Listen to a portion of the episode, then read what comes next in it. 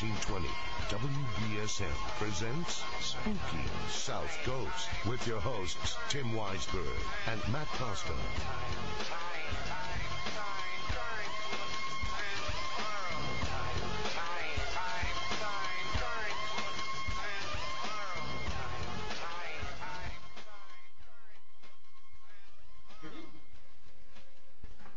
Good evening and welcome to Spooky South Coast. See, it works. Tim Weisberg here, along with the silent assassin Matt Costa, who's trying to do about 35 things at once and succeeding at most of them, except for turning on my microphone. And uh, science advisor Matt Moniz is here as well. We are here to talk with you about the paranormal, as we are each and every Saturday night. You can uh, usually find us here at 10 o'clock or after the Red Sox, or, you know, in the case of next week, before the Red Sox, we bounce around quite a bit, but that's the way it goes on AM radio, and we just go with the flow. Uh, joining us tonight in the studio is Ron Kolek of the New England Ghost Project. He's also the host of the Ghost Chronicles show on ghostvillage.com as well. And he's sitting in with us tonight because he is helping to bring Richard Felix from Most Haunted here to the United States for a series of events coming up over the next few weeks. And uh, he is here to talk with us about that. Good evening, Ron. How are you? Good. It's like uh, trying to. You know, this is this the uh, Bridgewater Triangle,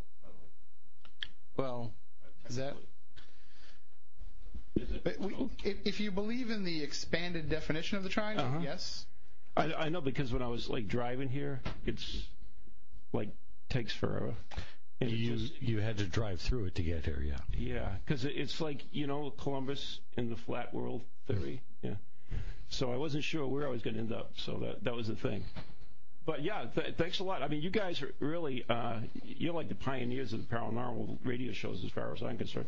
I mean, there's tons of them out there, but uh, you guys are like the best and the oldest and the, the most well respected, I think, in the industry. Boy, they have low standards. Thank you for That's, that. that's my kiss up for tonight. Well, uh, and and you know we're all about kissing up here, and and we're we're happy to take it, but we're also happy to give it. And uh, Matt, my, Matt, and myself have both had a chance to be on your program in the past, and and uh, we we appreciate you having us, and now we're glad that we can reciprocate. And the spooky studio door is always open to you anytime you want to come down. I'm sure it's a bit of a hike for you, but it's uh, Two hours isn't bad, really. no, No. no. Time time flies when you're leaving at midnight. Right. Trust me on that. Ask Jeff. You know, that's why I'm hoping that there really are aliens, uh, because you know I would go for one of those alien abductions now and do what you want and put me back at home. That would, hour. yeah, if they You know can just I'm like plop you back into your bed, Yeah, it works yeah, a lot easier. Well, uh, we are going to talk about all kinds of paranormal activity and events here tonight on the show. Uh, Matt Moniz and myself had a chance the other night, on Tuesday night. We had to be in Fall River for business anyway, uh, something that we have coming up with uh, Eric Lavoie and the Dartmouth Anomalies research team. And while we were, you know, having that meeting, we realized, hey, wait a minute, today's August 4th. It's the anniversary of the Lizzie Borden murders, so let's pop over to Lizzie's house. And we had some pretty cool stuff happening. Yeah, it was a lot of fun. I mean, uh, the people that were there were enjoying, you know, a good seance by Liz, who was always, you know, entertaining when she does her seances. And uh, we decided to go down into the basement and check on uh, what happens down in there. We were talking to a few of the uh, guests and what they experienced there earlier. So we went down to check see if we could re- replicate it, and we wound up basically chasing something around the basement the good portion of the night. It's the first time I've actually seen anything. I've heard things, I've felt things, been knocked around by things, but I've never actually seen something. But we actually saw a, I guess you can call it a, a shadow person. Um, it was definitely that description of a shadow figure, you know, the black silhouette over the darkness behind it. Well, four people all seeing the same thing at the same time, blocking light as it goes by things. Yeah, it, it was definitely interesting. And uh, I mean, although we kind of think we know what type of entity this is, uh, this is the first time that we've seen it, and it it seemed like uh, it was definitely trying to mess with us. Uh, it, when we first saw it, we were all in like the laundry room area, and we happened to be looking back into the main part of the basement, and it was just standing there staring at yeah, us. this, yeah. and we're like, all right. we all see this. Yeah, so we started chasing it to the back end of the basement, uh, where like the hot water heater is and all that stuff, and it ducked behind the corner, and then we were in the middle room. I mean, I'm talking about the the land, the blueprints of the house as, if everybody knows it. Right. They mostly do by now. And, uh, you know, we're in that middle room of the basement, and it's going back and forth between the two rooms and, and passing by us. It, uh, it passed right through Passed you. right through me. And that, that kind of shook you up a Uh, little bit. Every single hair on my body stood up at that point. I, I hate it when that happens. Uh, it's not the first time it's happened, and probably won't be the last. It's just one of those You things. got a lot of hair to stand up to. Tell It me was about too. it. and we're, we're all looking at it and we're like, "Oh, wow! I didn't realize the hair on your arm was so long." and, uh, and and then we finally chased it into the corner of the far part of the basement, and it was hiding behind boxes and did not want to come back out. And uh, you know, we we tried some different techniques to coax it back out, but it seemed to be done for the night. So we, We figured- left it. Yeah, exit stage left. Two questions for you. Sure. First of all, you sure it wasn't Michael Jackson's ghost, right?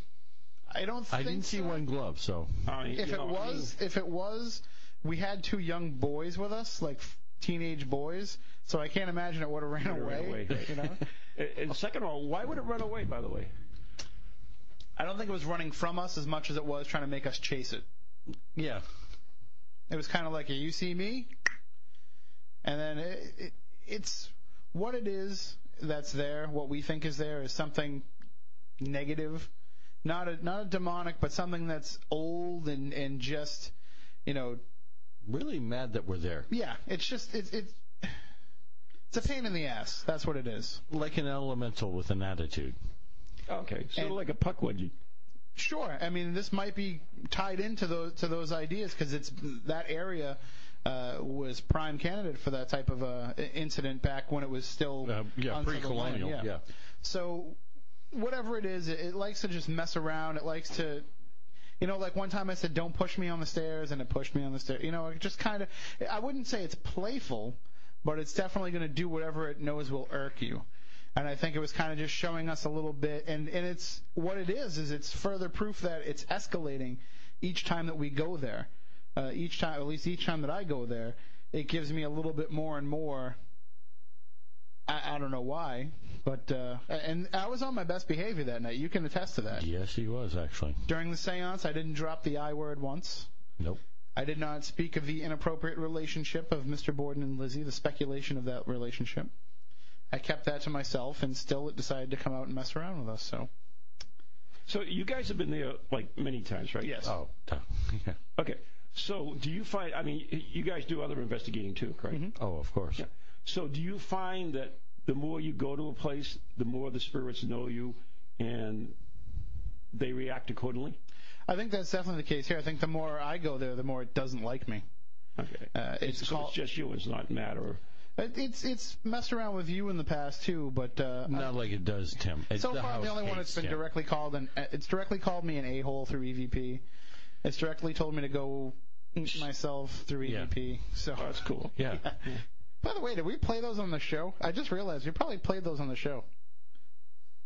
Did we really? I think we did. Yeah, FCC fines. Gotta love them. All right, well, are we connected with our guest tonight, Matt? Is it, is it working? Um, I think so. All right, well, why don't we take a break? And when we come back on the other side, we'll get into the discussion with our guest, Richard Felix. You know him from the program Most Haunted. We're going to talk with him about all things paranormal, find out more about some of the paranormal happenings in the UK. Maybe we'll even get into a little debate. What's more haunted, Old England or New England? I think they got the historical edge on us. All right, we'll be right back with more here on Spooky South Coast.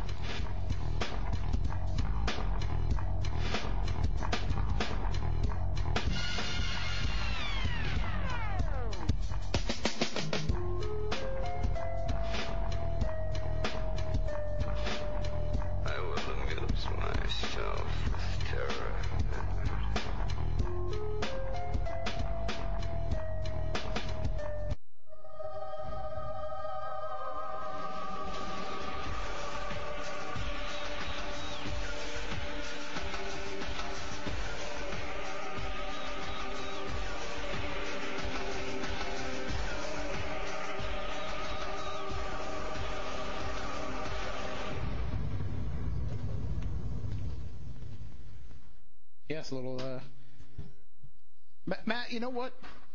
What's up? I've been thinking.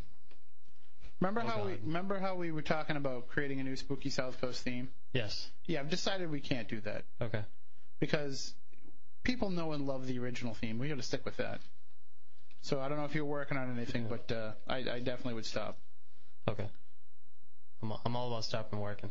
There you go. So- I just don't want R- RJD2 or DJR2D2, whatever. I just don't want them to sue us, basically. So uh, if he's listening, tell him we'll give him some spooky South Coast hats and T-shirts. I think he'd be cool with it. You think so? Sure. We should try to get in touch with him. Yeah. Or was it better off if he just doesn't know? It might be better off. we'll go with that. All right. Well, our guest tonight, you know him as the historian from the show Most Haunted, and uh, he's been a, a paranormal enthusiast and investigator for a long time. He's good friends with Ron Kolek, who's here with us tonight from New England Ghost Project, and Ron's bringing him over here. Now, you are you footing the bill, Ron? You you paying his- doubt it. All right, joining us on the line is Richard Felix, all the way from England, where it's uh, three o'clock in the morning over there. So, are you there, Richard? Hello there. It's even worse. It's half past three now. Oh, I know. I, I can. Sorry about it. I can ima- Ron's complaining. I, I can imagine we're keeping you up. I hope. I hope you got at least a little nap in first. Thank you very much. Yes, I did. I set the alarm clock for, quarter to three and and uh, and got up again. But uh, well worth it. Uh, only too pleased to be on. Really am. I've been looking forward to this. Well, thank you. We're glad to have you here. And you know, the good thing is, at three o'clock in the morning, that's when all the paranormal activity happens. So, You never know. I'm actually, uh, well, I'm sat looking out of a a window down onto a medieval moated site that's at the bottom of one of my fields, and uh, um, it's a place I've never dared go to alone. Would you believe in, in 24 years that I've lived here? So uh, you never know. Something might suddenly come up the field towards me. I hope not, because you know I'm frightened of ghosts. well, uh, you know, I, I've got the same uh, issue going on at my house uh, where I live. I live uh, in kind of a a haunted area in, in a town over here of Wareham, which is you know a, a sister town to to a town over there. But Yeah. around my house, there's there's a lot of reports of activities, and some friends of mine have been trying to get me to bring them out on an investigation, and I kind of don't want to know what's in my own backyard. That's so true. It's so right. That is because you know how how do you cope with with with knowing that there is something there that at any any time of the well the day or night, preferably not at night, you might see something. And yet, come on, guys, we're supposed to be ghost hunters, aren't we? Yeah, but come on, there's, there's only so much of it you can take, and you want to leave, you know, leave work at the office.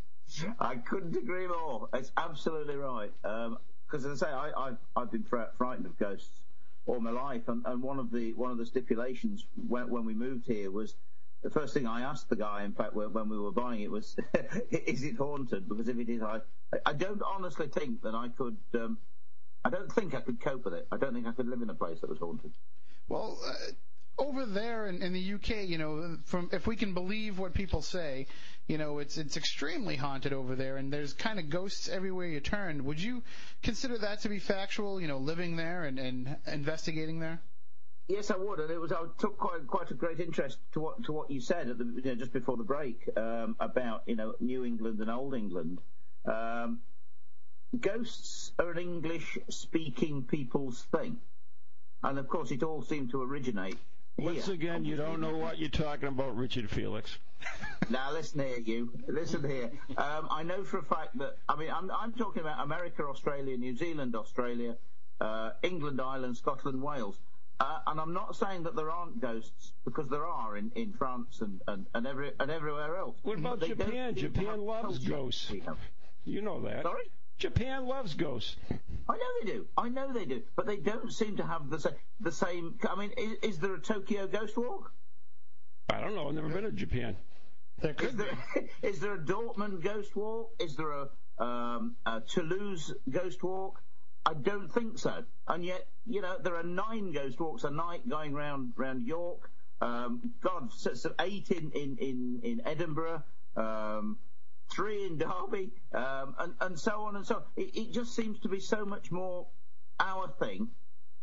You know what? Maybe they take it more serious than we do, and they don't try to commercialize it.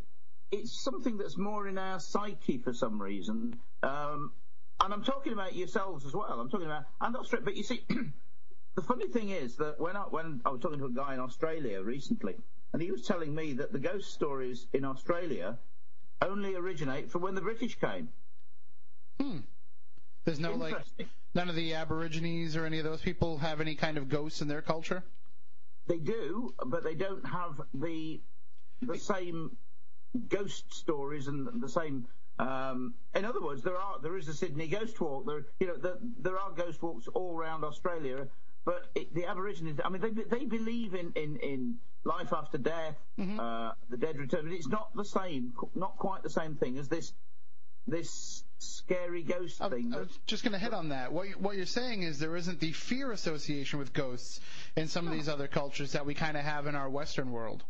Absolutely. I mean, uh, for instance, the Mexicans, as far as I know, I don't think they fear their, their, their dead returning. They, they actually welcome it. So they throw them a big festival, a big party. Exactly. That's the, that's the difference. So there's something something different, and I'm not sure what. I'm trying to get to the bottom of it. But the second thing is that um, I, I, I'm a great believer in there being two. There, in my opinion, there are two main types of whatever this word means, ghost.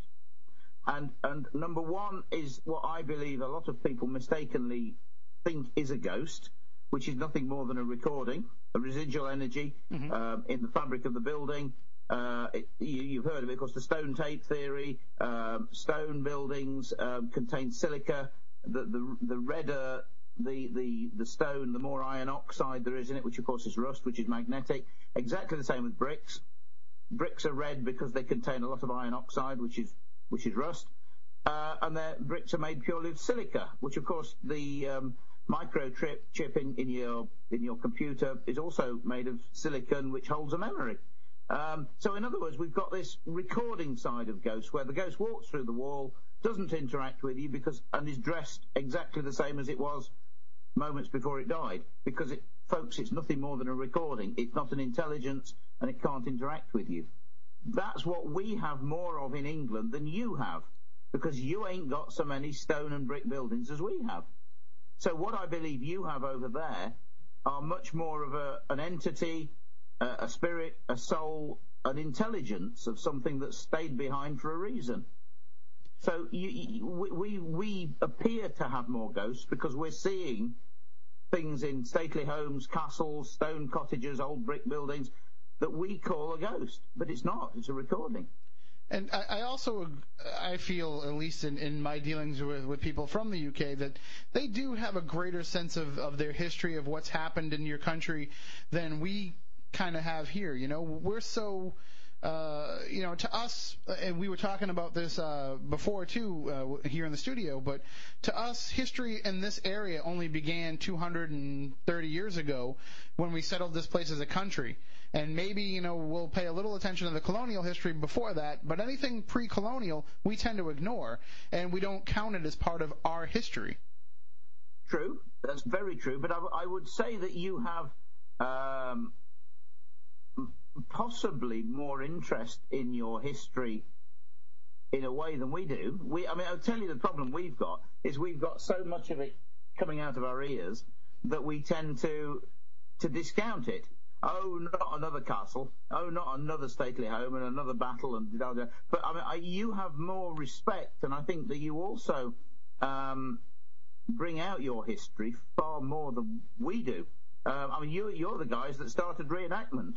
Um, it was never heard of in in, in England. I mean, I, I I'm, I've been a reenactor for the past 40 years um, dressing up in red coats and and um, you tell me Highland kit and all sorts of stuff. When I started doing it, I was laughed at by people over here. It was like being a, a, a silly silly kid playing cowboys and Indians. But Well, you you taught us that. You So know why we like to do reenactments over saw here? history. You know why we like to do them? Sorry, I missed that. I said, you know why we like to do reenactments here? Because you haven't got anything that's original. Because we won. Oh, well, you were. Hang on a minute. I, I remember a little incident in 1812 when we burst the building down. I think we got a Johnny Horton song. Let's go to that. But uh, it, it really is. No, you're right though. It really is. Um, uh, when you're over there, when you're in your country, you know the history does kind of slap you right in the face so much that you do kind of turn a blind eye to it. But here we find that so much of you know what people could appreciate they they don't either for example uh, we have the benefit uh, here at spooky south coast of frequently investigating a tavern that was built in 1692 and that once actually housed, you know, there was a loyalist family there and they housed British soldiers in a, in a hideaway closet, a little secret passageway. And, you know, this is a fascinating story to us right in our own hometown and very few people in the town know anything about it. It's, it's sitting right there and they could find out more and they don't know. Or here we had King Philip's War which is where the uh, English colonists uh, had a revolt on their hands from the Native Americans, and you know it was the bloodiest war per capita fought in the United States. And these are things that we're only just bringing to the audience now because they're not in our history books. Wow. Now I'm no, you see, I'd never heard of that at all. That's that is absolutely fascinating, and I, I am surprised um, when when you when you have such a a, a short history um, that, that you haven't um, exploited things like that. That is really amazing. And but then again, there's always bloody. something new, isn't it? Isn't it exciting when you when you find out about it? Well, especially when you're looking at the paranormal circumstances uh, in this particular area. We're we're lucky enough, or unlucky enough, to be in a paranormal vortex that's known as the Bridgewater Triangle. And for many years, nobody could explain why all this stuff was happening. But when you start, you know, looking at King Philip's War and, and how bloody these battles were, as Matt Moniz just said, and when you start looking at the amount of tragedy and loss of life here, and plus you take into that the Native Americans' belief about this land, you can kind of understand why there's so many ghosts and spirits here. Yeah. In other words, you you've got all the ingredients there um, to add up to you know lots and lots of hauntings, which is what I'm all about. You know, I, I, I I'm trying to I'm trying to get to the bottom of what it's all about. Um, I'm trying to to explain to people why there are ghosts rather than just the the acceptance of oh there's a ghost in the house. You actually have a new book I want to know right? why. I want to know who they are, why they're there, what happened to them that causes them to still be here. And, and that you've hit the nail on the head there. You know that you, tragedy, trauma, premature death, battle, um, and Don't forget the church, Richard. Don't forget the church. Oh, no, I will never forget the church, Ron. Don't worry about that, my friend. There- Um, There are psychological bad, you know, you scars keep involved. You're right. No, there, there, there definitely are psychological scars involved, but it can't just be, you know, tragedy and trauma that causes all, all of this either. It's what you know the the physical factors you were talking about before, the geophysical factors, and we we've got a lot of that here too. But ours is more natural. Instead of having the stone buildings that you have over there and the castles and all these other abbeys that are over there, we actually have, you know, fieldstone that's out there right in the fields that are full of granite and quartz. Uh, we have rock formations uh, that, that hold all this stuff. So with us, it's kind of a more, uh, it's more of a natural thing. It's more out in the the forests. Probably are more haunted than some of the homes around here, and, and we haven't really locked it into a location like you have over there. No, no, I understand that. So, so in other words, there's just as much chance of, of you having ghosts outside um, as, as having them inside, or at least some of them possibly being recordings of of, of, of events that have happened that are very emotional and not necessarily just just uh, horrid events, but you know happy events as well, where people have sort of left a recording of themselves um, in the, as you've said, in the granite, in the stone, the silica, uh, the iron oxide, all the things that make up a recording, and energy probably emanating from the earth in certain places as well. Well, a lot of the reports we get come from around quarries, so Yeah, they are. You see, I think I think I am because this I've got a new book coming out which goes into this in, in great detail. Um, I, just think that you, you you need the energy to cause the recording, which comes from us. Um, each one of us emits two kilowatts of electricity in a 24-hour period, um, which is I find absolutely amazing. Uh, and we can also harness uh, the energy we need in time of crisis, which can cause a flash bang, call it what you will, that actually causes the recording to be made in a particular place. Um, and then people keep seeing it over and over again. And what do we call it? A ghost. And and here, when we look at these, you know, residual hauntings, these these leftover kind of recordings, as you're saying, you know, Memories. Yeah. here our, our our recordings aren't nearly as long, aren't nearly as uh, historical as some of the ones that you might see. Whereas you know there might be spirits that appear to be from the 1400s, 1200s, 1600s. You know, most of our spirits are either colonial or Victorian in their time period because we just don't have that long of a history here in these structures to record. That's right, absolutely. But the other one, and here we, this is exactly the same. I'm going to ask a question that, that I've never asked before, um, and I'm, I'm very interested in the answer. Same thing applies then, does it, as, as Australia? Do you see ghosts of red, red Indians? Yes. hmm It You does. do. we do actually. Yes. And In, in abundance. in like this do, uh, in this area we do, but only because I think it's directly related to that King Philip's Philip's War. War. And the fact that we did have this such a bloody battle and, and series of battles that happened. I mean, there was uh, there was something like sixty thousand dead, and the war didn't even last a year. And when you think about what the population was at the time between colonists and natives, it, it wasn't that high.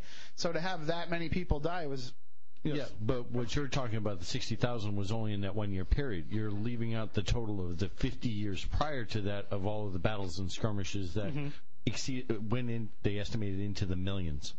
So it's just it's a high level of uh, high concentration of of deaths and trauma and tragedy here in relation to those people that uh, we do get a lot of those spirits. But if you look at other stories across the country, uh, you don't really see as many Native American spirits in other places unless it's um, something more to do with the the religion aspect of the people or, or the spirituality of that people. Yeah. Uh, it's not really just Pueblo Indian ghosts wandering the the the uh, caves there. Yeah, isn't it interesting? I mean, I mean, for instance, you know, what what is the percentage? I wonder if anybody's ever worked this out. The percentage of of uh, ghosts of of uh, guys from the Seventh Cavalry compared to ghosts of uh, the Sioux and various other um, nations that that took part at Little Bighorn. hmm No, it, it's got to be. I think it helps the fact that the natives were so uh, spiritual in their beliefs that they believed that the spirit lived on, that they believed the spirit was tied into the earth. I think that definitely might have an effect on why their spirits can still be hanging around now. Mm, mm. It's an interesting one, though, isn't it? Because I mean, then without being funny, getting, you know, I'm sure Ron's only just only waiting for me to get onto the church, um, which, which I suppose I can't not do. See, I'm a great believer that that people that believed in, well, certainly Christianity, um, some of them are still here because of the nature of their death or their fear of actually moving on. And I'm now not talking of a residual spirit. Uh, sorry, I'm not talking residual energy. I'm talking about a spirit, soul, intelligence that that can choose to stay or choose to go. Um, and I think some of them are here because of the nature of their death. They were blown to pieces and didn't didn't get a decent burial. Their their body wasn't whole on death. Uh, and all these fears, of course. In other words, as you call it over there, closure, um, laid to rest, as we call it over here. Um, if people weren't laid to rest, that means their spirit can still be huh, not at rest. See, it, Um, it's interesting because this is something that I've been kicking around in my head for a while, and, and it seems like you're on the same wavelength that I'm thinking. That Oh, well, you be careful with Ron. What if he sat next to you then? it, it seems like uh, whatever your belief is in life, that can uh, directly affect, you know, whether or not you'll still be around here on this plane in death. Thank you. Yeah, absolutely right. Um, and and one of the obviously the the the, the, the the, Roman Church, as it was called, that, that came into being uh, certainly in Great Britain uh, around 306 AD. Uh, my God, that's a long time. What is it, about 17, 1800 years ago? Um, it, it, started straight away by ruling by fear.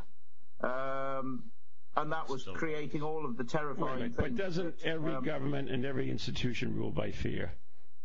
Oh yeah, but yes, it did. But we, but the but the Roman Church actually established you used the fear of of divine retribution, hellfire, and damnation instead of spears and swords, and it worked. It was the first real, proper form of government, if you like, and it terrified people into toeing the line, which I think is a very good idea, personally.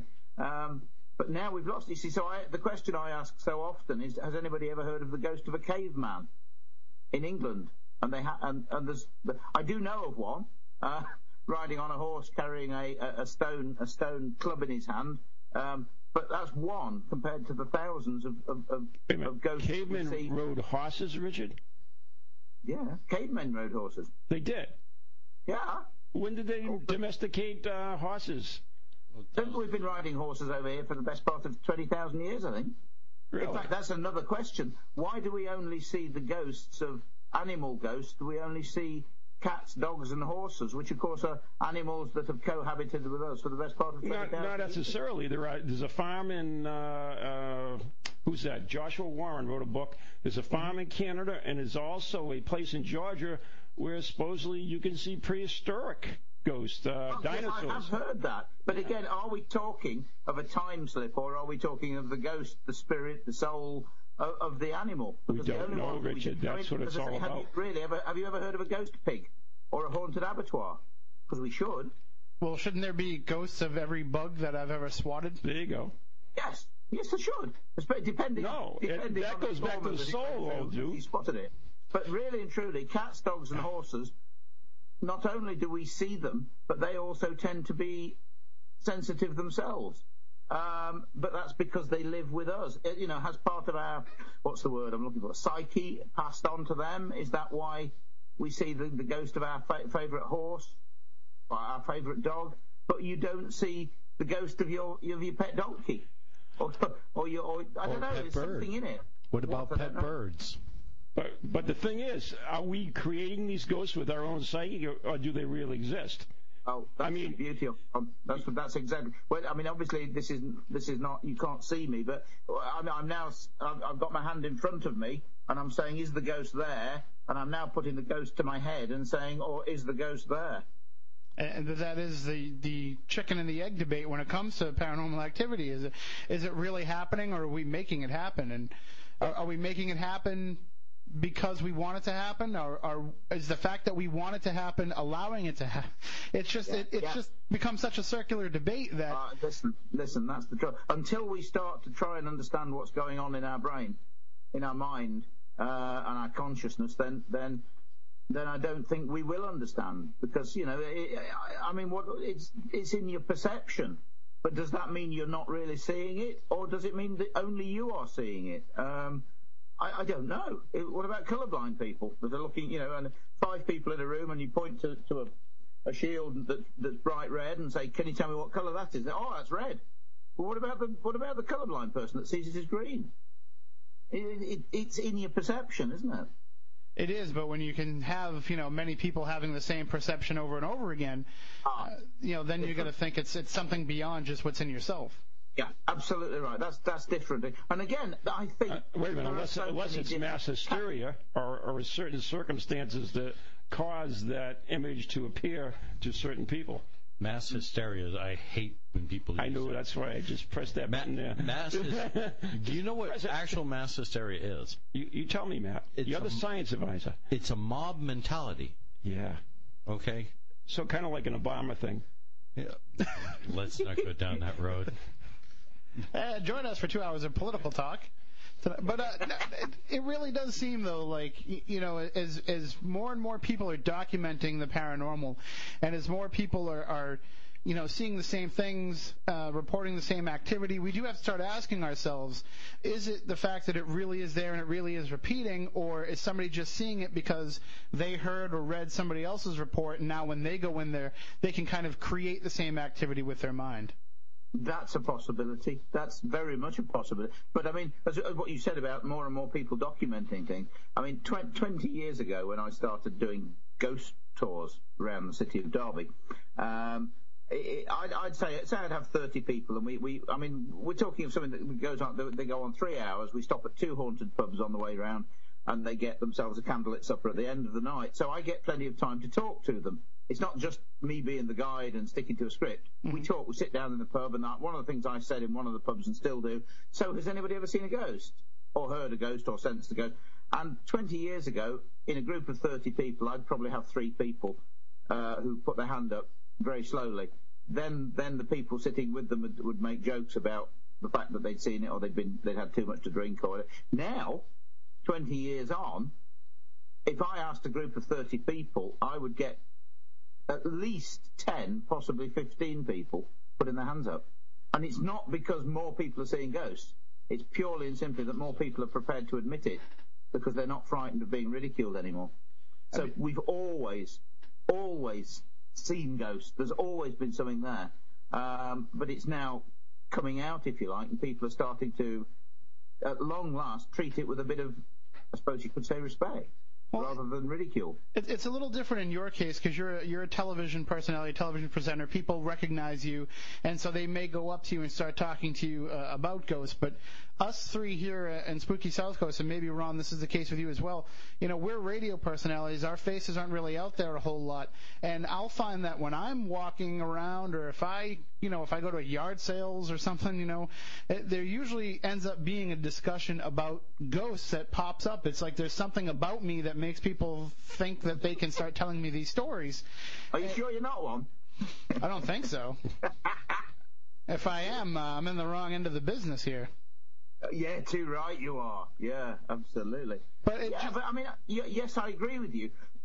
and of course, people just, you know, people stop me in the street and uh, in the same way and just talk uh, uh, ghost. But uh, even so, because my son, my eldest son Ed, has taken over the, the reins and he does does ghost walks for me.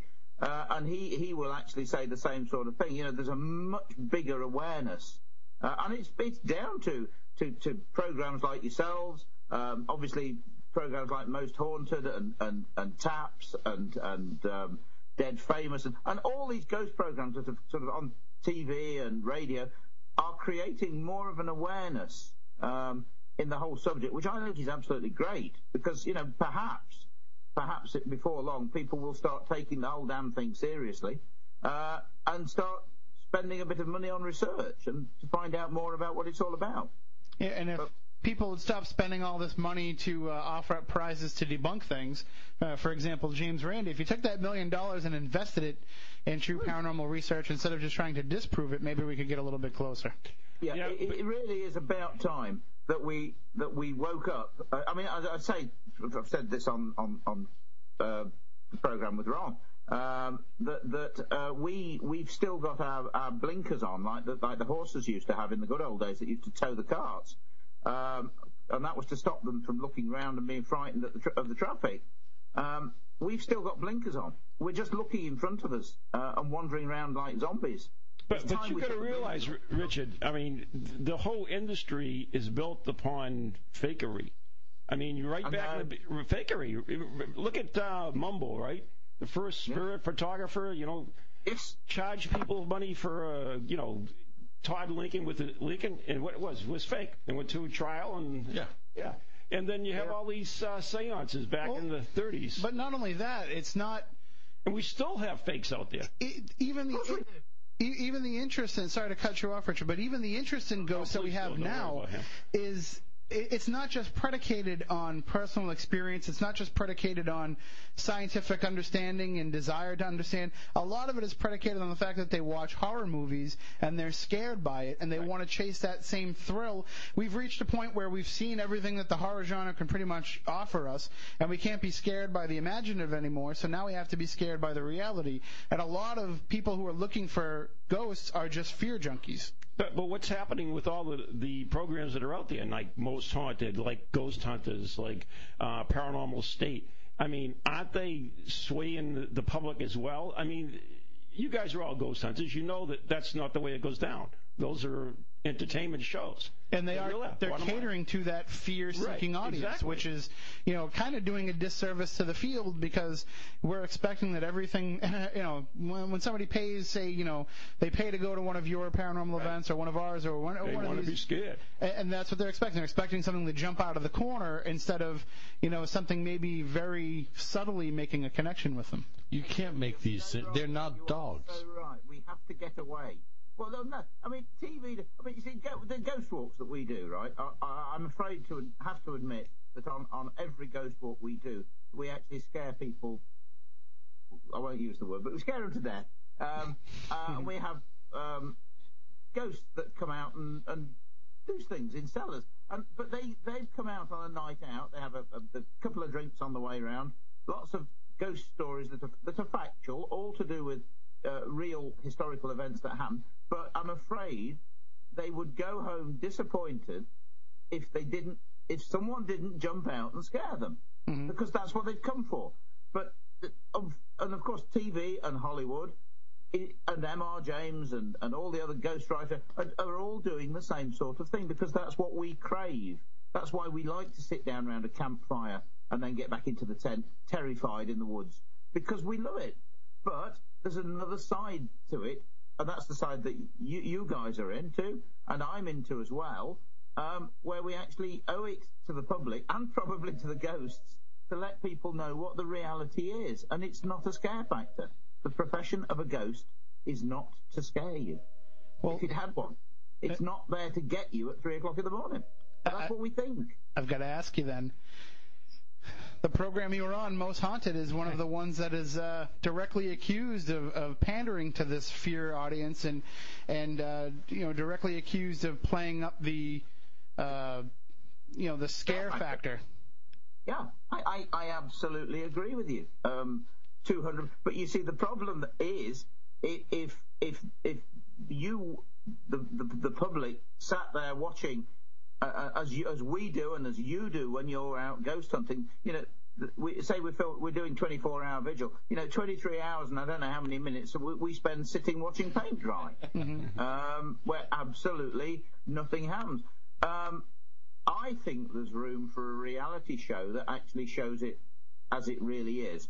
Um, but most of the TV producers and companies don't agree with that. They believe that, that you have to be scared to death um, all the time that the show's on. Well, because Um, Taps and Most I- Haunted have made a successful formula out of it, and and television's kind of a copycat business where they want to go with what works. So because you know shows such as uh, Most Haunted, you know, Ghost Hunters, and Paranormal State are popular, they're just looking for things that'll fit that mold.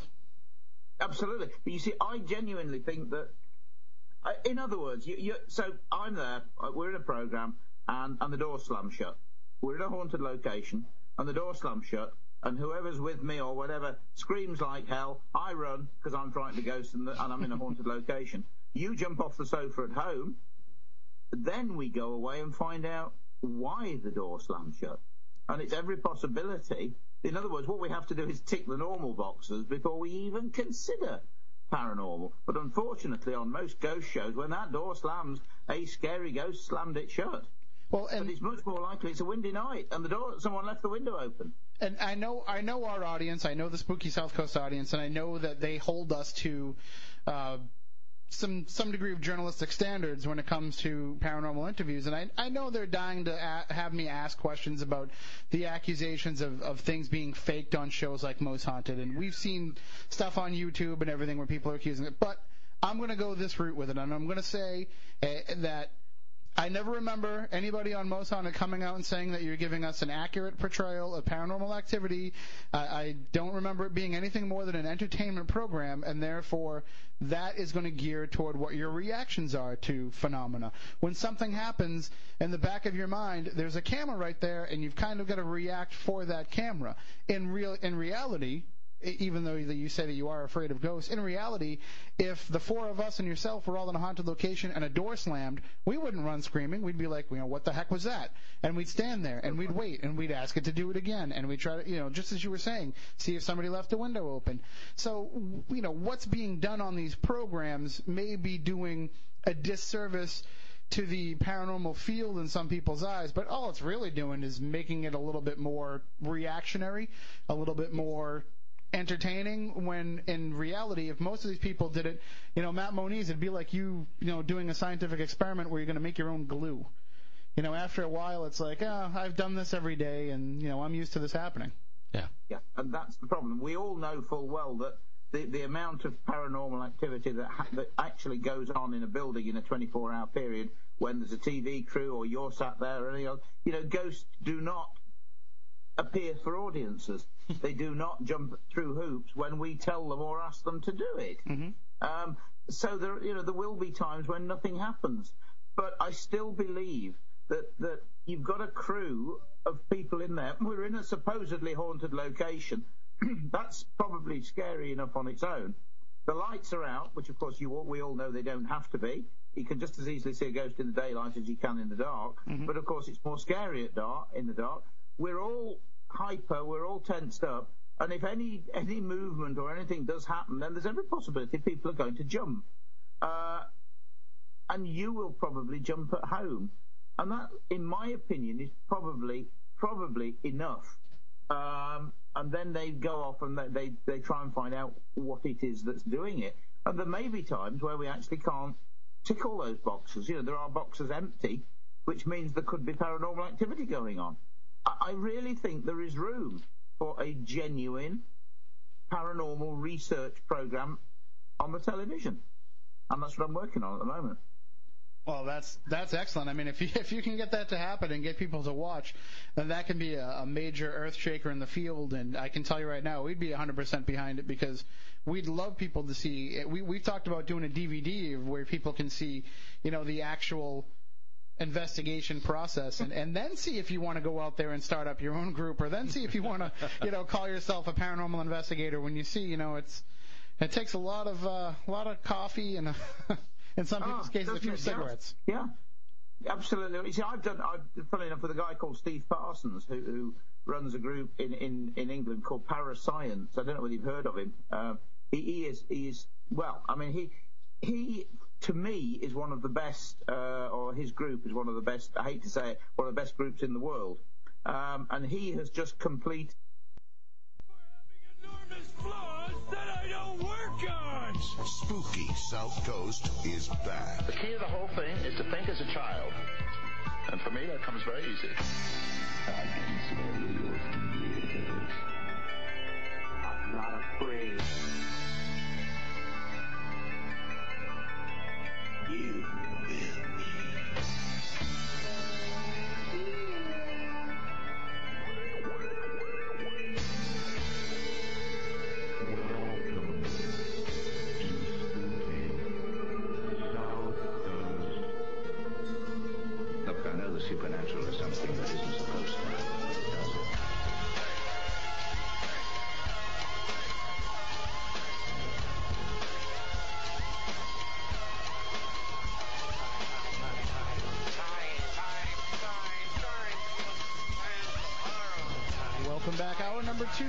South Coast. Tim Weisberg here, along with the silent assassin Matt Costa, science advisor Matt Moniz, and sitting in with us from the New England Ghost Project, Ron Kolek.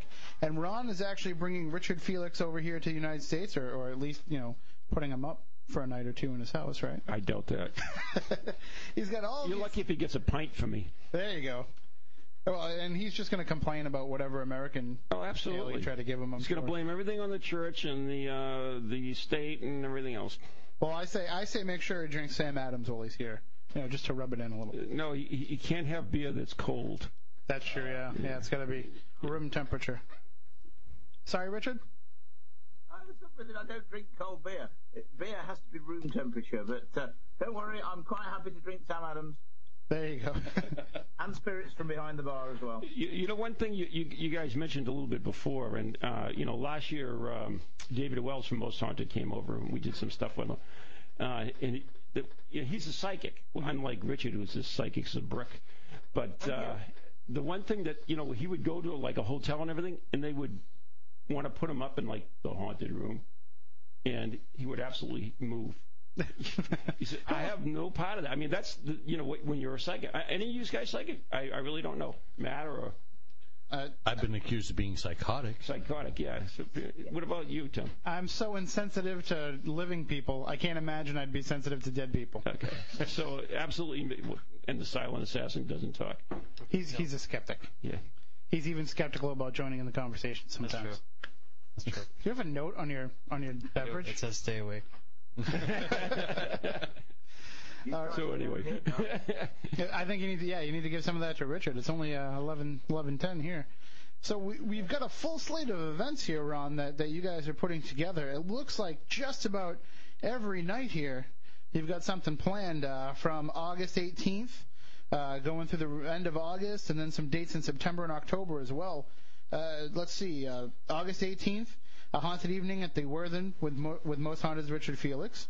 Uh, Friday, August 21st, a ghost investigation at the Ghosts of Gettysburg headquarters. Uh, investigation of the Daniel Lady Farm on the 22nd. Uh, dinner event at the historic haunted Dobbin House, also on the 22nd. Dining with the Dead, Monday, August 24th. All of these events are all up on your website, Ron, on neghostproject.com, right? right? Any Lake New England. And uh, people can buy tickets right through these clickable links that are there. Absolutely. And what are the costs associated with most of these events? It, it varies. I mean, we have one that's an all-day affair where we're going to three lighthouses a jail and uh, the only observatory on the uh, East Coast, and includes a lobster dinner. So that's like about a hundred bucks. I think it's a hundred and nine or something like You've that. seen how much lobster goes for Yeah, these days? It's probably worth it just Do for you know they actually have a, a lobster war in Maine? Not to change the subject, Really? but I did. a lobster. Yeah, they're sinking boats and stuff from fellow lobstermen and everything. Isn't that cool? It's kind of like paranormal guys going around and you know putting voices on somebody else's EV recorders and stuff. We've done that. We've done that. I don't doubt it. But uh, yeah, I mean, it's just a, it's a great slate of events. It's a chance to get out and meet and investigate with Richard Felix and, and Ron and Maureen as well. And I mean, do you find that when you put these events on, uh, I know that the economy is really hurting people's uh, chances to get out there and do this stuff, but I also know that mm, you know your events are very affordable. Uh, I mean, are you finding that even now with with people so cautious about spending money, they're still willing to come out and put some money down for a chance to actually investigate and, and experience the paranormal one on Oh, one. absolutely. I mean, you know, I had to overlook, a, I mean, overcome a, a big obstacle, which is Richard Felix, you know. Uh, but anyways, uh, we're trying. yeah, they, they are coming out, which is cool. I mean, we the the do- the um, the first one, the Worthen. I don't know if you guys know anything about the Worthen in Lowell, No. but that's like the bar that Edgar Allan Poe used to hang out in, No. in Jack Kerouac there, whatever it is. Once upon a midnight dreary, as I pondered weekend. Don't, you can't mention Ponder, uh, Poe around Moniz without him launching into You that. know, so. if I had known that, we we did a uh, a birthday party for him um, in the studio one time, and we had this this actor from uh, Tennessee come in and recite the Raven over the phone, and we had a birthday cake, a bottle of cognac, and three roses, and that was a pretty good deal. And it, was we like we did stir something up. I think it was the cognac though, but I'm not sure. Stir that up, yeah. and uh, also, you know, you'd mentioned Richard's forthcoming book, but your book also comes out in September as well. right, called uh, Ghost Chronicles, oddly enough, which is uh, Synergy across the brand. Yeah, 17 of our cases, including uh, the Windham Restaurant, which we've been there a couple times, and uh, Exorcisms, the Lizzie Borden House. Yeah, Here you my go. favorite Your favorite. I would know that. And uh, you know, it's it's kind of neat. It's it's it's written in Maureen's point of view and my point of view. Hmm. Uh, if, for those who don't know who Maureen is, she's a trance medium. You guys know what trance medium is, right? That's like you know the Whoopi Goldberg character in Ghost, yeah, where the spirit actually goes in her. So the uh, conversation changes from her to I, and actually the font changes too. So sometimes when she's not there, if you know what I mean, uh, I have to take over, and vice versa. So it's kind of cool. That sounds very interesting, and that comes out September 1st, right? It is. And that's all available on- on your website as well. It will be in every good bookstore around. All right. Well, then uh, definitely make sure that you check it out and uh, buy some tickets to some of these events because I'm sure they're going fast. And it's just, you know, some of these places that you get a chance to check out, like the Hawthorne Hotel. Uh, everybody wants a chance to, to go to Salem and investigate the Hawthorne Hotel. So uh, there's definitely a, a number of cool events there to check out. And uh, as Ron said, you know, they're affordable for people. They're different prices, but uh, there'll be something that's definitely in your price range. And if, you know, the lobster dinner is uh, not your bag, but you choose to go to that event, you can take it home in a doggy bag, bring it by the studio. Oh, there. We'll be happy to take care of that for you you. guys, you know. Nothing. The only thing better than a lobster dinner is a free lobster dinner. There you go.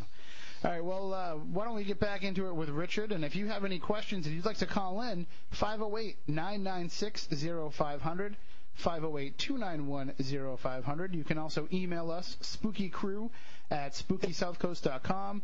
We've got the Spooky TV feed working through Justin TV. Now, if you go to uh, our website, spookysouthcoast.com, and you're not getting the video feed, uh, they've apparently changed the coding. They've changed the way they do the streaming. So just go to justin.tv slash spooky south coast and you can pick it up there. And of course, you can get the audio stream on WBSM.com and SpookySouthCoast.com as well. And if, you know, quite frankly, if you're not getting the audio stream, then you have no idea what I'm saying, so it doesn't really matter. All right. Well, Well put. thank you. Now, now, Richard, are, are you excited to get the? Ch- have you been over here a number of times to investigate, or? I've only ever been. I've only ever been twice, Twice. and that was bo- both times to um, uh, California to, to, to the to, to the Queen Mary. Um, obviously, we did we did three weeks over here with, with Most Haunted when we did six locations. Um, But yeah, you're not I- really getting a chance when when you're doing the program. You're not really getting a chance to get out there and really uh, explore some of these other places. That's so true. And the second time I came over just before Christmas, um, and did a, a sort of ghost fest um, on the Queen Mary. And again, I, I did, didn't manage to get out and do anything.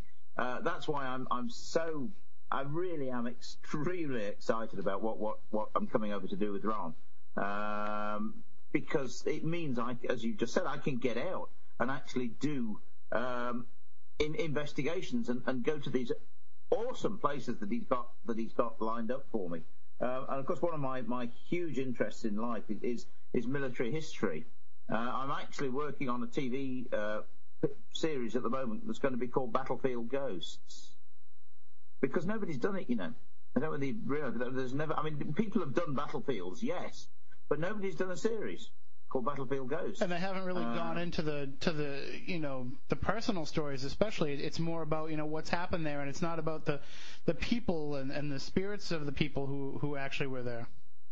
Mm, That's right. I mean, obviously, the, the first thing you've got to be very careful of if, you, if you're doing a series like that is that you don't make it. I mean, In other words, oh, another battlefield. Um, you know, oh, there's grass and this, these are the trees where the general. Uh, that's no good. You, you've got to have um, associated sites, buildings, um, prisons, um, hospitals, um, houses where people, you know, that sort of stuff. Uh, and of course, you, you've got you've got so much of that over there because and, and Ron's taking me down uh, to, to Gettysburg for for three days and.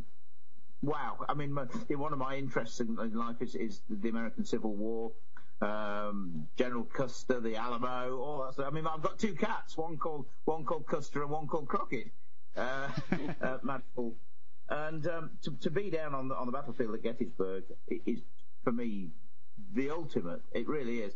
Um, the idea is to get me dressed up as a Confederate soldier uh, and use me as the biggest trigger obje- ob- object you've ever seen um, uh, in um, in the um, Daniel Lady Farm, of course, which was a hospital, a Confederate hospital during the Civil War. Yeah, see, I don't think that's going to work with you because if you're in a a uh, Confederate uniform, you just fit in, so that's not a big deal. It's it's not Yeah. like we're doing down in Concord, however, where we're putting you in a red coat uniform and you are a bloody red coat, and then we're bringing you to the North Bridge. So I mean, if there ever was a trigger device, that would be it.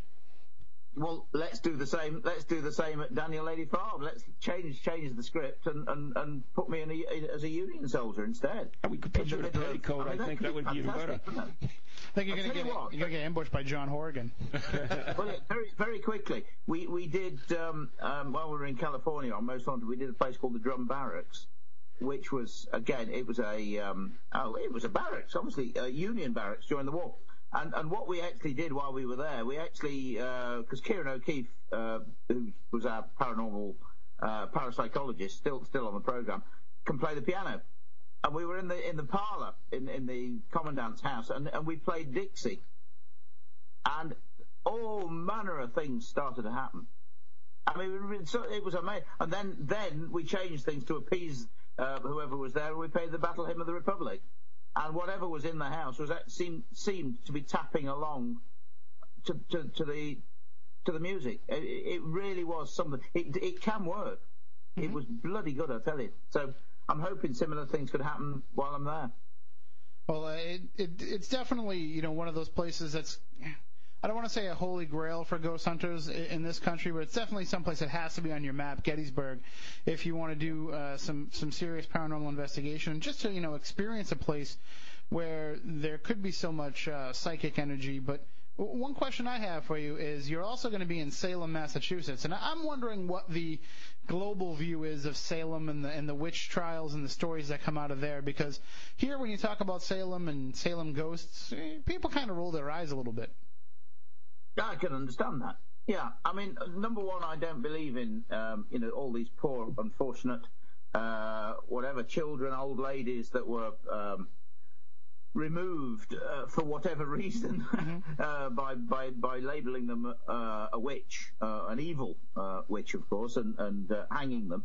Um, I would imagine that uh, so because we have obviously similar, only on you know very much bigger scale in, in, in England and Scotland, of course, uh, where we hanged and burnt in, in, in Scotland an, an awful lot of witches um, that were no, nothing more than the wise one of the village, which of course is where the word comes from. You know, wicker craft meant the, the, the craft of the wise.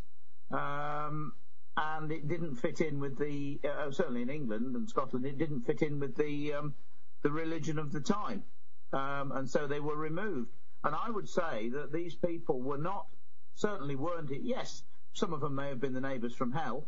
Um, hence the fact that people, you know, decided to, to get rid of the old the old deer out of the house and then take the house over themselves. But I would imagine that, that when they were tortured as they were, um, and then you know hanged very slowly at the end of a rope, which took them anything up to a quarter of an hour to die of slow strangulation. Remember, you're talking that this is your 83 year old grandma that we're talking about. Mm-hmm. I can imagine them being rather angry, and so you know they're probably still around. And to be honest with you. hanging was kind of a fortunate death uh, for some of these witches because a lot of times they would try to disprove whether they were prove whether they were a witch by uh, drowning them or stoning them, and the idea being if they survived it, they were a witch, and if they didn't survive it, they were innocent. But by then, it was kind of too late. Well, you also have Absolutely. the pressing. I mean, just think about it, guys. I mean, we we've got, as I say, your excuse me, your 83 year old grandma, uh, and she they, they they tie her her right thumb to her left toe, and her left thumb to her right toe, and throw her in the river. And if she, if she drowns, it's all to do with baptism and the water. You know, the, back to the church again. The water's water's taken her in, and, and everything's fine. She's drowned. She's innocent. If she comes to the surface, and most of them did, because remember they would be wearing petticoats and more than one skirt and whatever. They'd balloon up. They'd float to the surface. Uh, and if they were, if they came up, then obviously they were they were guilty. But not only them, that anybody else in the house, probably the husband as well, would probably be implicated. So basically, the husband was often standing at the in, on which goes uh, through the, the real story. But uh, Really? you know, speaking about commercialism in Salem, I mean, is is that really bad, guys? I mean, there are witches in Salem, and they've got to earn a living like everyone else. And, and for a city who, you know, if you have such a black mark on your history, if you can bring in tourism dollars, you know, as a result of it, it's it's kind of a positive coming out of a negative. Is it is it a black mark that you're trying to bring out, or or is it uh, remembrance? You know, so it doesn't happen again. Well, they, they've never shied away from the fact that they were wrong. So, I mean, as long as they're willing to admit that they made the mistake. I mean, I, I know witches in the Uh, Christian Day, for instance, uh, who has uh, Hex downtown. I mean, he's got a working altar in his store. Mhm. I mean, he is a witch, and he's got to earn a living like everybody else. Uh, of course, if you want to pay him f- to put a spell on your neighbor's cow, I'm sure he can do that too. But he's got to earn money some way. So, uh, I mean, there's nothing wrong. We do these ghost hunt things. Is is that wrong? We don't charge investigations. That's when we are covering up. I mean, uh, covering our expenses and stuff. But uh, other things too. I mean, look at the church, right? Medjugorje and everything else. They sell all kinds of little souvenirs and everything there. It's, I mean, Lures. Pardon me. Lures. Lords, yeah. and it's oh, Pisa. You go to you go to Pisa in, in, in, in Italy and see the Leaning Tower of Pisa, and, and we're talking of an extremely religious. But there's a huge cathedral right next door to it. And when I went, I was absolutely horrified at the the tacky stalls that were all the way down the street leading towards the Leaning Tower of Pisa, selling leaning towers.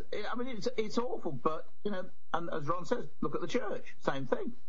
Yeah, but but nobody forces people to buy this stuff. I mean, there's No, a they don't. demand for it. If there wasn't a demand for it, They were- yeah, they you would- wouldn't sell it. You know. That's right.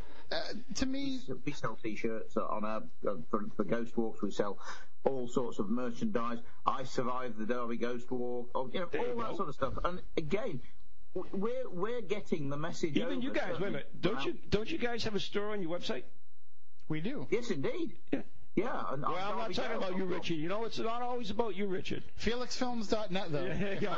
if you want to pick them up. But Spooky South Coast too. I mean, th- this is we got to earn a living. I mean, there's Well- nothing sinful in that. In, in our case, We aren't earning a living Well, doing this. we, trust we all me. know, we all know that too. I can say to people in our case, it's not really about profiting so much as it is, like just as you said, you know, covering your expenses to be able to go out there and do this kind of stuff. And for us to put on this program, people don't realize we're not employees of the station, so therefore we're not entitled to a lot of the same things for the station. So we kind of have to. Uh, you know, cover our own expenses in different ways. And if people are willing to, you know, pluck down eight bucks for a T-shirt, then we're happy to give it to them. And with a lot of our paranormal events, we're just trying to make it so that people can get into an event, so they can get into a place that they might not have gotten into otherwise. Right. Like Lizzie Borden's, we kind of just rent the place out for the night and then break up the expense over the different groups, so that they don't have to pay, you know, over twelve hundred dollars to get the place for the night. So.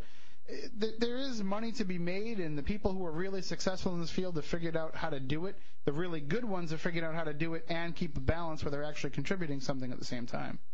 Are there that many in the field that do that? That keep the balance? Yeah. Not not enough. Not enough. That's for sure. Right. But Richard, you're definitely one of those uh, for sure. Well, no, listen. I'll be very honest with you. This is my profession. Um, it, I was a I was a record dealer for 27 years.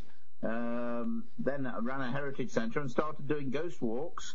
Uh, and it's it's literally taken me over. It's it's it's my profession. I do lectures, talks, walks, uh, DVDs, d- d- books, uh, and it's it has become my profession. But even so, I'm still trying uh, to tell the real story uh, rather than the Scooby Doo side of things. Sure. Um, so hopefully, hopefully, I'm adding something to it at the same time. But as we all know, we all have to put, um, um, you know, meals on the table, don't we? Absolutely. And and again, felixfilms.net is the website for Richard's work too, if you want to check that out. Matt, I know you want to ask him, Matt Costa, since he said he was a record dealer for many years. You want to ask him? I know you've been trying to get one for many years. What's up? You're still looking for the Robert Johnson, right? Oh yeah. You ever, you have you ever encountered a Robert Johnson album? Oh, years and years ago, yeah. But, I mean, I'll be honest with you. When I when I packed the business up, I actually ended up with it was mainly singles that that we sold pop singles, uh, and I ended up with thirty thousand singles Gee. that I didn't know what to do with when I when I I I, I had this ridiculous midlife crisis um, at about forty and decided that I needed to um, open a heritage centre in the centre of Derby uh, and packed the record business up that had been going since 1925. Uh, and I ended up with 30,000 singles um, in a warehouse, sitting doing nothing. Um, and I almost almost gave them away. Uh, but it, unfortunately, it was mainly singles, not no, no very few albums at all. And then, of course, uh, they invented CDs and MP3s, and all of a sudden, records Nobody became more. records anymore. No, no, now they're making a comeback. Now, I mean, Yeah. I, I've got tons of albums that I just sit and listen to instead of playing them on the digital version. So, There's something about vinyl. There really is. I don't know what it is, but there's something about it that the others don't have. it kind of has that same recording of energy factor to it that you know the paranormal has to it, where it's it's freezing that moment one. in time. Yeah, you've got it. In fact, there's a very interesting story. I don't know if you've heard of this. That uh, um, obviously with this business I'm on about with silica and, and all that sort of stuff, um, they're saying is there just a slight possibility that one day um, we may be able to unleash, for want of a better word, the recording that was made into a um, a Samian ware pot by a Roman so by a Roman. In other words, the potter 2,000 years ago has this big dollop of um, silica clay with iron oxide in it um, on his turntable, and it's turning around at so many revs per minute. And as he as he as he builds the, the clay up to into a pot, he scores grooves in it. Um, will you one day be able to hear the sounds that were made in that Roman potter's workshop 2,000 years ago? Wow, Are they stored in the pot? That's very interesting. All right, well, I think we have a call on the line here. Why don't we go to the phones? Good evening. You are on Spooky South Coast with Richard Felix and Ron Kolek. How are you? Hello. It's a coast. It must. All right. Once, twice, sold. All right. If you if you'd like to call in, 508-996-0500, 508-291-0500. Those are the numbers. You can also email us, spookycrew at spookysouthcoast.com. We're going to keep Richard for just a few minutes longer, and then we're going to let him get some sleep. Oh, thank you. and we'll do the week in weird a little bit later on as well. So, but why don't we take a break right now? And when we come back, we will talk more with Richard. And again, if you have any questions, 508 996 0500, 508 291 0500. I'm screwing up the phones here as we go along, but definitely call in and we'll get you on the air. We'll be right back with more here on Spooky South Coast.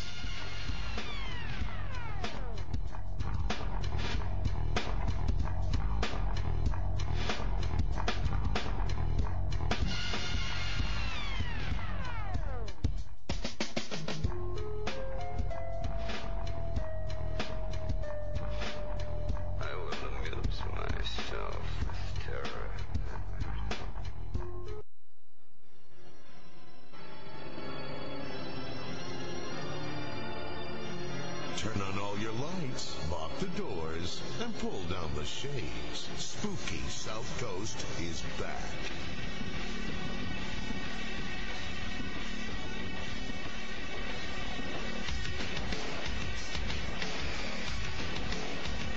It's not me, man. I'm wearing deodorant.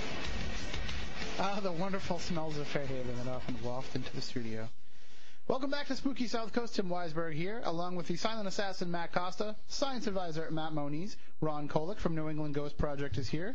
Check out his show, The Ghost Chronicles, on ghostvillage.com. That's a lot of ghost for one sentence. There is. But, uh, you know, you can never give up the ghost. And uh, also on the line with us is Richard Felix. You know him from Most Haunted. He is a paranormal historian. Check out his website at felixfilms.net and check out neghostproject.com to find out where Richard is going to be for a series of upcoming events that he's doing with Ron and your chance to hang out, you know, meet and greet, investigate alongside, and maybe learn a little something that you didn't know about the paranormal. All right, we have a call on the line. If you'd like to call in, 508 996 0500, 508 291 0500. We're going to keep Richard for just a few minutes and then let him go to bed because it's almost 4 in the morning. Or good for him. almost 5 in the morning now, right? Any five o'clock? Yeah, it's almost time for you to wake up. yeah, too right. All right, well, we have the call on the line. Good evening. You are on with Ron and Richard. Hello, Ron. It's Bob. Hey, Hey, how you doing? I was just chatting with Leslie on Facebook. She had some questions for Richard. Well, Has Richard away. ever used any texto- technology like a Frank's box in an investigation? I, funnily enough, I've, I've actually got. Um, I was given an Ovilus, which is a similar, similar, isn't it, type of thing to a Frank's box. Oh, Um, I think. Um, I've, uh, funnily enough, I've never used a Frank's box, um, but the Ovilus I've had quite quite interesting results with. Um, it's it's sort of got 500 words in it that are all jumbled up, and, and you switch it on, and, and the the spirit um, supposedly can actually pick the words and and present them to you. And it, it has worked in a in a place that I've been in in, in England, where a guy um, was actually uh, out hunting, fell off his horse, uh, hello? and was brought back and died in this. one. Yes. And, and we actually, sorry, We, we get a little bit of a cutout there. Bob, you still there? Yes, I'm right here. Okay. Could you hear Richard at all? No, I heard, I heard nothing. My phone went completely That, dead. That's okay. I guess we're having some problems connecting the Skype with the telephone, and Oh, okay. we're the only ones that use this kind of technology here at WBSM. So No, Ron uses it too, I know. we- don't know it doesn't work until uh, until we come into the studio and try to use it. But but uh, Richard was saying that he's used the Ovilus, and which for those who have never seen it, uh, it it comes programmed uh, as Richard said with 500 words, and it's along the lines of a Frank's box, but uh, instead of just reaching out randomly for what words are out there, it kind of has a, a programmed number of words, kind of like a speak and say for the for the dead. Oh, okay. All right. similar thing. And it, it has, And uh, can you hear Ron, me you now? going to take Richard down to the uh, Lowell Cemetery? Oh, to see which Bonnie? Yeah. I don't think he can handle it. He doesn't believe Oh, in witches. come on. Doesn't believe in ghosts. You know what I, the hell? We, I don't think she's a witch, but go ahead. Trust me, I know which Bonnie. okay. Yeah, I think you're thinking of a different witch Bonnie. Oh, Which must. which Bonnie? Which which one? Which one is which Bonnie? But you know, we actually used the hack shack, the shack hack, whatever the hell that thing is, uh, Yeah. on our last investigation. Yeah, and I we, was there. Yeah, and and that was pretty cool, huh? Yeah. And we put it through amplified speakers and, and did it that way. And uh, I remember what Leslie, who was also on the line, was there, and she says that somebody else did it, and they actually had somebody write the questions down and then write the answers. And I said, how unscientific is that? Because you're relying on someone to hear it and then you have to, it, pretty much you should do it like an EVP. Just record the thing and analyze it. You can break it down, you can slow it down, and you'll get a much better response. Well, we, we've used it on a number of occasions, and when we use the Shack Hack, we try to initiate a conversation.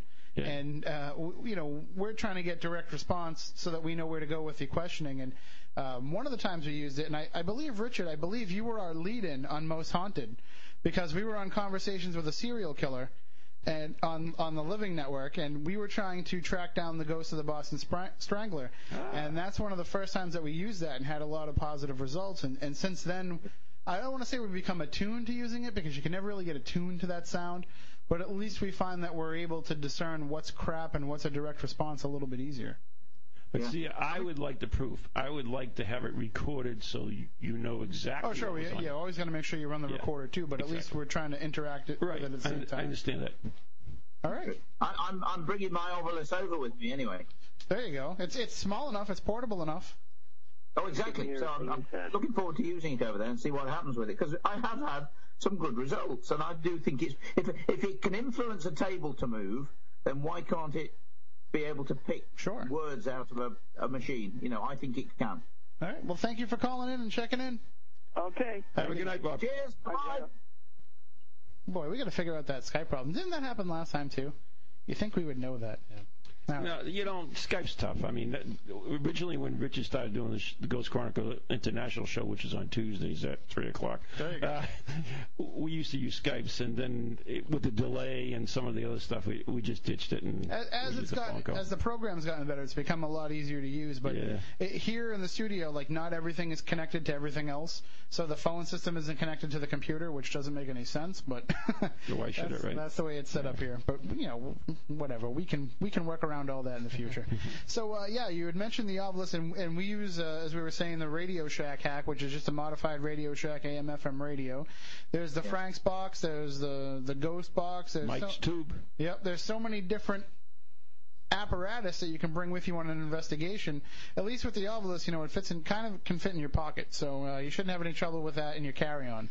But let me ask you. Wait, a minute. let me ask Matt because he's like the science advisor, right? Mm-hmm. So he like knows all things science. We hope. Yeah. so we believe him anyway. The, the big ear here, which is basically a parabolic dish that you good or bad. I mean, uh, isn't that?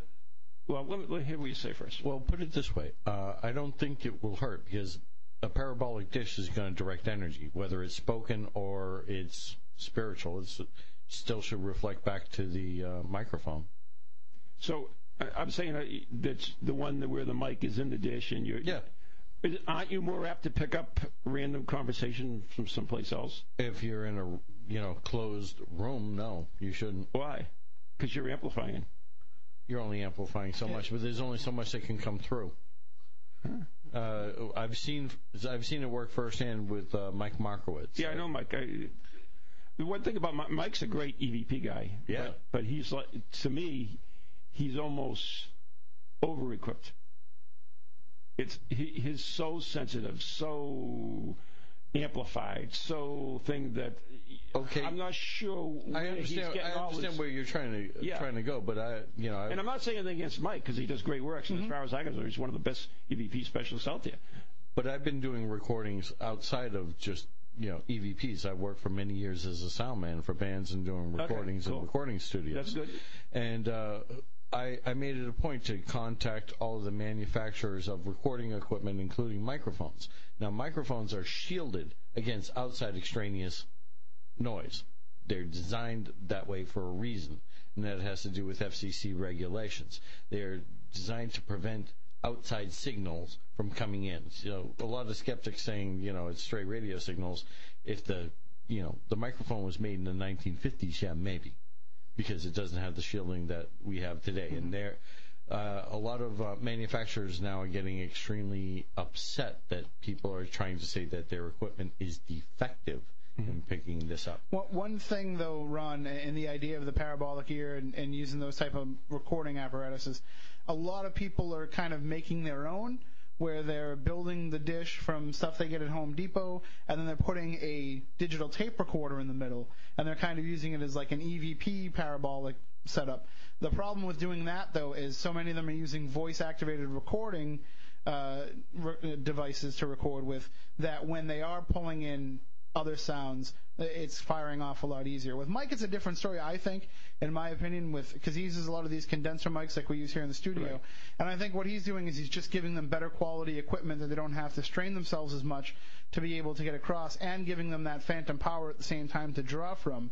Uh, but the the key in using his equipment isn't in you know picking up different Uh, other conversations or other broadcasts or anything. It's being able to discern with his ear what was a response to a question, what was a conversation with something that wasn't there, and what might be a stray signal. Okay, so that makes sense. I, mean, I know when I did an investigation of him at Fort Revere, and I mean, there were, we were inside the bunkers and we could hear like seagulls. So I mean, they were that sensitive and that good that he was picking them up. They are great Yeah. too, and and Yeah. like I just wish we could replace our studio here with the stuff Mike has. His headphones cost more than the studio. Yeah, absolutely. All right, we have another call on the line. Let's take this real quick, and then we'll let Richard go because I'm sure he's uh, falling asleep listening to us. Fine, I'm fine. All right. Good evening. You're on Spooky South Coast with Richard Felix and Ron Kolek. How are you? Hi, this is Tom Lynch, Paratom.com. How you doing? All right. How are you? All right, I hear you talking about the parabolic ear, and uh, I just wanted to throw in my two cents on the, the use of the parabolic ear during an investigation. Uh, what I like to do when I'm using a parabolic ear, I like uh, the first 20 minutes of any investigation, I like to just sit, keep my eyes closed, and just listen. Sometimes the parabolic ear will help me uh, hear every sound that the building is going to offer out to me.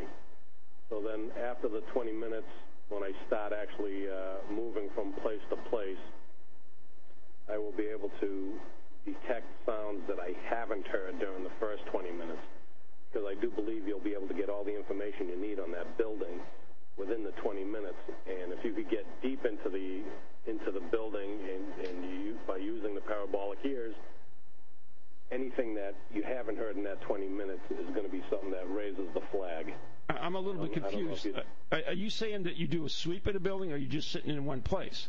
The first 20 minutes, I'll sit in a central location just to bring in all the sounds that the building is going to make. But you're not really doing that since it's directional. Uh, well, you could you could take the parabolic, the dish off, and have just the mic. But then you're left with just a microphone. Excuse me. Then you're kind of left with just a microphone, though. Without the parabolic dish around it, it's just well, a that- regular that's microphone. true, but the, the microphone is highly sensitized as well, so it, it's going to be quite amplified.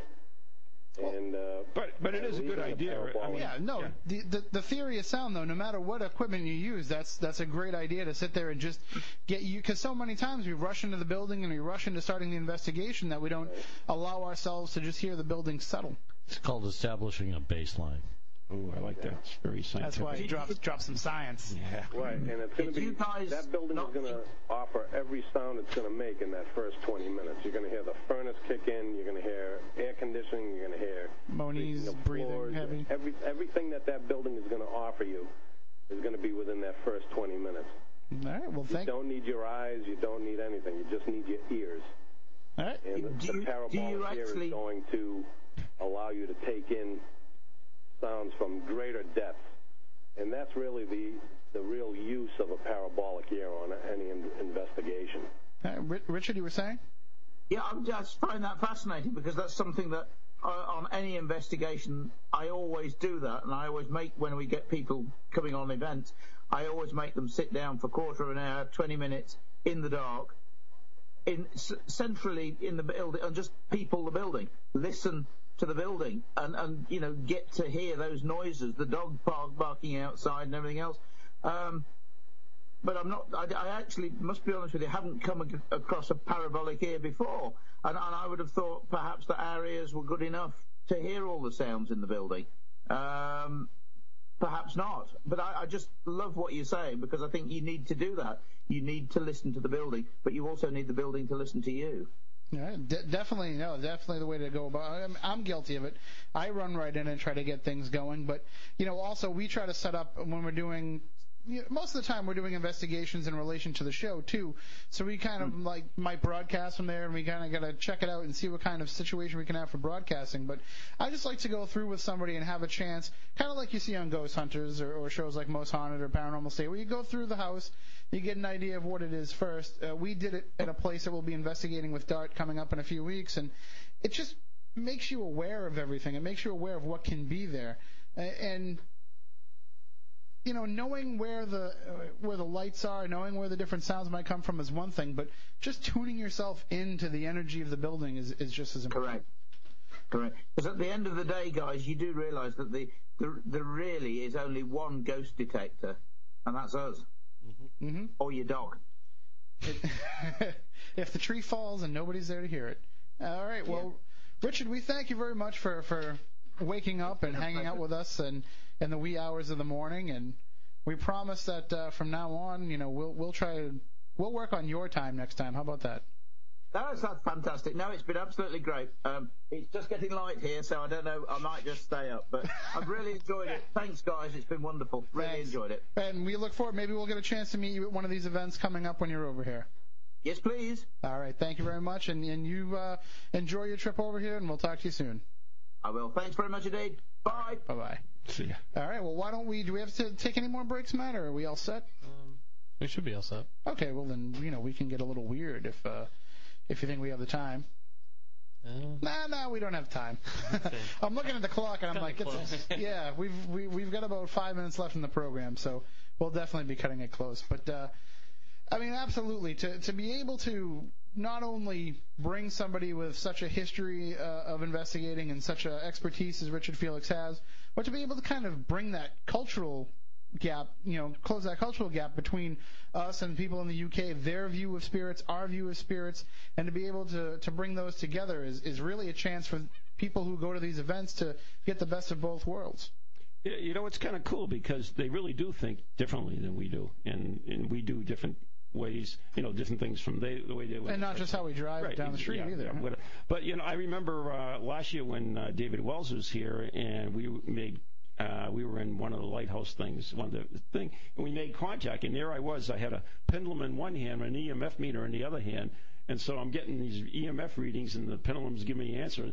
And and David was astounded. Like you know, Ciaran O'Keeffe would you know roll over in his grave if he was dead, uh, if he saw that, because it is a mix of the science and spirituality. But I think that's kind of what we want to do. We want to explore and use any tools we have. You know, I would have told you, uh, you know, four almost, you know, four or five years ago when we started doing this, I would have told you, I I don't, I don't really need a medium along. I don't really need any of this metaphysical stuff. I just need the hard data and the scientific data. But as I've come to realize, and, and people who go to these events will realize too, that when you mix a lot of different approaches up, you're going to find out that not only do you have more activity happening, but it's more verifiable not just to yourself, but to other people. You can say to somebody, hey, I've got this great EVP, and they'll say, yeah, great, but what did the psychic say?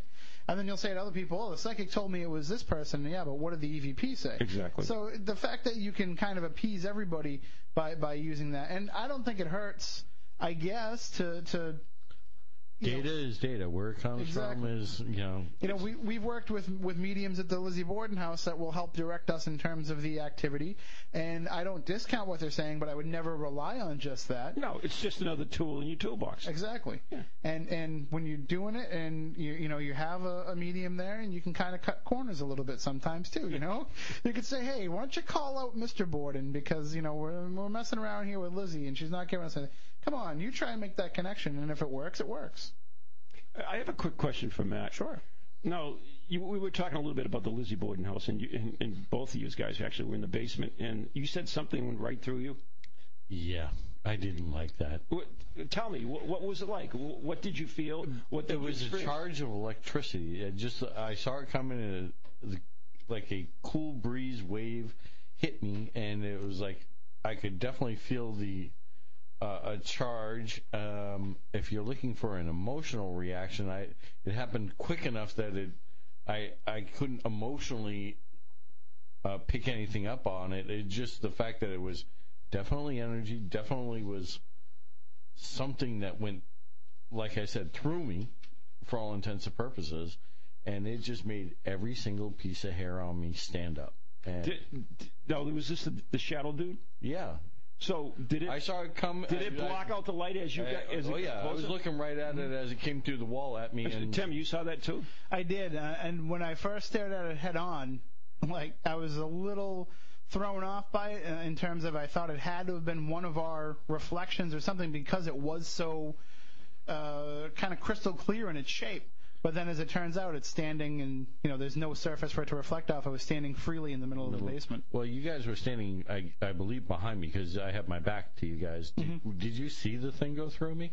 I did not see it. No, what happened was I I had just gone into that room, so my eyes were kind of adjusting to the change in direction, and all I see is you just reacting to it, and you know, for when Matt Moniz says "whoa" in an investigation, then you stop. And so he, he reacted in that way, and then the next thing I know, he's like just pointing out his arms, and the hair is like literally an inch off his arm. And then he explained to us what happened, and then almost immediately after that, you started to detect that smell too. Yeah. So, and then you know you detected it, but the rest of us couldn't really pinpoint where it was coming from. So I don't, I don't know if maybe it was making you aware or. It got my attention. It got my undivided attention. Physical marks, any? No real physical marks. Just, uh, it, like I said, it was very quick. The way it, we, it, I think I surprised it because I stepped in its path. Uh, Like almost like it wasn't trying to jump into you or jump through you, but you just Yeah. kind of train wrecked at the right time. Yeah, because it, it, as you recall, I was walking into Mm-hmm. the room at the time it was coming from, because We were trying to trap it. Tra- trap it. Yeah, and I stood in the line up, stood in this line, and it, it went right through me. He's like, you stand in this room, you stand in this room, you You in this room. can trap a spirit. We were trying to Do you corner- one of those little proton packs? No, trying, I wish. they were trying to corner it in one room. We were just trying to uh, just. I, I don't get that. Corner. How can you corner it? Well, Uh, when you can a spirit, going- can a spirit do whatever it, It- wants? and it can, and it In did. and it space? Yeah, it it did, did. but we were trying to all, you know, descend upon it and then see how it reacted. So Are we we could follow using, what it was is doing. that really your paranormal brain working, or is that your human brain working, saying, y- you know, you're considering a spirit as a physical entity? Where is it? I mean, Uh, looking at it as something sentient, it's it's reacting to us, reacting to it. yeah. Okay, It's so of if if we thought we could corner it, maybe it would play along almost. I, I just find that interesting. You know, I really do. That, that you know that you would actually think that you could corner it, but I, I understand it now. What you're talking about? That did your we were trying to get it in one room to observe it m- Right. more than anything else, and it was observing us at the same time Mm-hmm. for a lack of a better explanation, because it made no bones about us seeing it and it seeing us. So Hopefully, uh, it comes back out again the next time we're over there. It's just, it was definitely just interesting. Very interesting. All right, well, we are just about out of time on the program here. Next week, we will be here, uh, I guess, in prime time because the Red Sox are going to be on at 8 o'clock. So either we're not going to have a show or we'll be on from like 6 to 7.20. I'll check with the higher-ups here at WBSM, but we'll figure it all out. It'll be posted up on SpookySouthCoast.com, and, of course, we'll put it up on the Twitter feed, twitter.com slash SpookySC. And, of course, you can always email us to double-check spookycrew at SpookySouthCoast.com. You can get us there all week long. So until then, from Matt Costa, from Matt Moniz, for Ron Kolek, we want you all to stay spooktacular. Rest assured, listener, that my time here has not been easy, and what you have just heard was not fiction. Although, in many a desperate moment, I most certainly wish it had been. It's over for now, it seems. Or at least, until yesterday begins again. Tomorrow, tomorrow, tomorrow, tomorrow. tomorrow. Look, I know the supernatural is something that isn't supposed to happen.